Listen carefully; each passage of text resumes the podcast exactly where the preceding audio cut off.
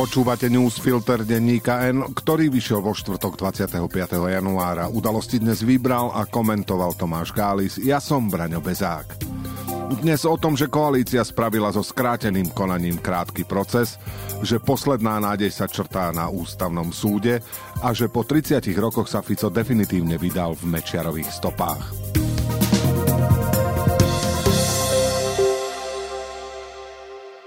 Takto zase raz prevalcovali a ani im to tak dlho netrvalo. Skrátené legislatívne konanie sa predsa nemôže naťahovať do nekonečna, nehovoriac o rozprave, či vôbec má byť skrátené. A tak vo štvrtok koaličná väčšina rozhodla, že je čas zrovnať zo zemou hlavné prekážky. Začalo sa to v sobotu, keď Robert Fico verejne potvrdil, že chce na koaličnej rade navrhnúť definitívne riešenie opozičnej obštrukcie. Nemalo ísť o tvrdý krok ako v prípade ukončenia rozpravy k rozpočtu. To nie. Napokon nech si opozícia reční. Ale nech si reční non-stop 24 hodín v kuse. A samozrejme nie je to vec vlády, ale predsedu parlamentu. A Peter Pellegrini zase raz hrdinsky odolával. Tak, ako sa dokázal po voľbách vzoprieť minulosti stelesnenej predsedom svojej materskej strany, tak ako dal jasne najavo, že podpora hlasu pre Andreja Danka nemusí byť automatická, tak ako rozprával o možných ústupkoch v novelách trestných kódexov, tak aj v nedelu buchol rázne do stola a povedal, že je za miernejšie riešenie než za non-stop rokovanie. Skeptickým hlasom neprajníkov sa teda Peter Pellegrini dokáže vzoprieť. Minimálne na dva a niekedy aj na tri dni. A okamžite po tvrdom boji prechádza do latentnej fázy. To znamená, že vstúpi do koalície, ale zároveň na nás žmurká, že v nej bude autonómny. Danka nakoniec pri hlasovaní o programe mimoriadnej schôdze podrží, ale my už tušíme, že v zákulisí mu nič nedaruje.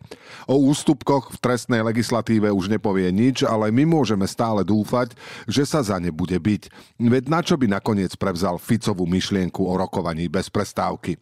Predsa preto, aby ústupky, o ktorých nepochybne tvrdo vyjednával s koaličnými partnermi, v parlamente presadil čo najskôr. A tak sa to rozbehlo.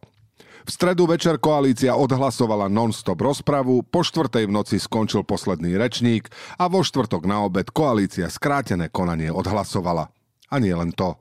Koalícia na poslaneckom grémiu presadila aj to, že samotná rozprava k prvému čítaniu sa začne hneď a trvať má spolu len 20 hodín pričom každému klubu sa dostane podľa jeho veľkosti.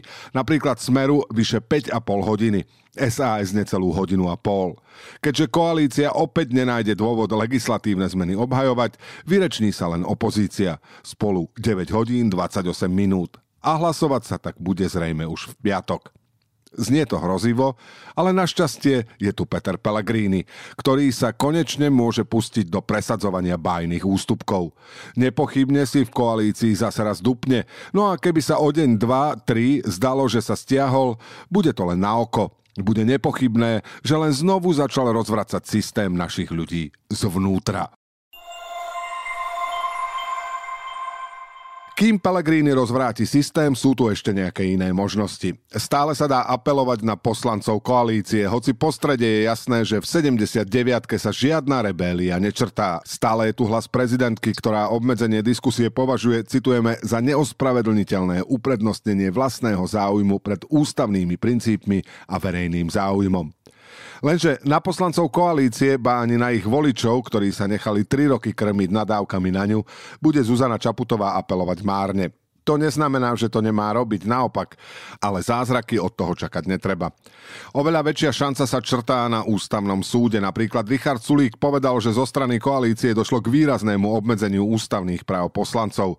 Hnutie Igora Matoviča upozornilo na judikát ústavného súdu, podľa ktorého skrátené legislatívne konanie spolu s obmedzením rozpravy môže viesť k vyhláseniu protiústavnosti zákona. Koalícii je to však zjavne jedno, ba hodlá svoj postup opakovať aj v budúcnosti s tým, že rozpravu skráti zákonom. Ako totiž píše Miro Kern, preto, aby sa neopakovala situácia, keď Národná rada rokovala tri týždne len o skrátenom konaní, Smer, Hlas a SNS zrejme budú meniť rokovací poriadok. No ak nakoniec sú tu protesty, ktoré našťastie stále pokračujú. Je zrejme, že koalície si nakoniec aj napriek námestiam presadí svoje, ale to neznamená, že demonstrácie nemajú zmysel. Ako povedal Martin Bútora, ich zmysel je aj, citujeme, v udržiavaní pocitu, že nerezignujeme ani vtedy, keď sa v niektorých prípadoch opozícii ani protestujúcej verejnosti nedarí zabrániť protidemokratickým krokom či opatreniam kabinetu alebo parlamentu. Sme stále tu, odkazujeme tým vláde. A to bude v nasledujúcich rokoch určite potrebné, pretože Fico a jeho družina sú už zjavne na trajektórii, akú sme tu pred 30 rokmi už raz videli. Už takmer 30 rokov vyhadzujú oponenti Robertovi Ficovi na oči, že sa ako jediný vtedajší opozičný poslanec zúčastnil na tzv. noci dlhých nožov, keď dala koalícia HZDS, ZRS a SNS definitívne najavo, ako bude v období po voľbách v roku 1994 vládnuť. Ak by sme aj našli dôvody, pre ktoré sa dnešná situácia s tou vtedajšou porovnáva ťažšie, členstvo v EÚ, menší vplyv štátu na médiá či menej privatizovateľného majetku, len ťažko nevidieť, že v tieto dni dáva koalícia Smer hlas SNS definitívne najavo, ako bude do konca aktuálneho obdobia vládnuť ona. Dúfať v to, že nepôjde v stopách dávnej predchodkyne už nejde. Tých náznakov, čo všetko prevzal Robert Fico a jeho garnitúra od Vladimíra Mečiara a jeho garnitúry, bolo vždy veľa. Najprv to boli oligarchovia a ich obchodné záujmy, potom voličské bašty, spôsob komunikácie, inštinktívny príklon k východu a politickej praxi silnej ruky, majetkové záujmy a aj záujem využívať štátnu moc v prospech spriaznených osôb, či dokonca v prospech samotnej hlavy systému. Vyvrcholením bola vtedy aj teraz amnestia. Dnes o to hrozivejšia, že sa týka širšieho okruhu osôb a že neprišla len dodatočne, ale bude pôsobiť aj do budúcnosti. Scény silne pripomínajúce tie spred 30 rokov sú už takmer na dennom poriadku. Martina Šimkovičová proti sebe poštvala veľkú časť umelcov. Tí síce neprespávajú na chodbách ministerstva kultúry a ona z neho neuteká s kabátom na hlave, ale hanba je to rovnaká ako vtedy.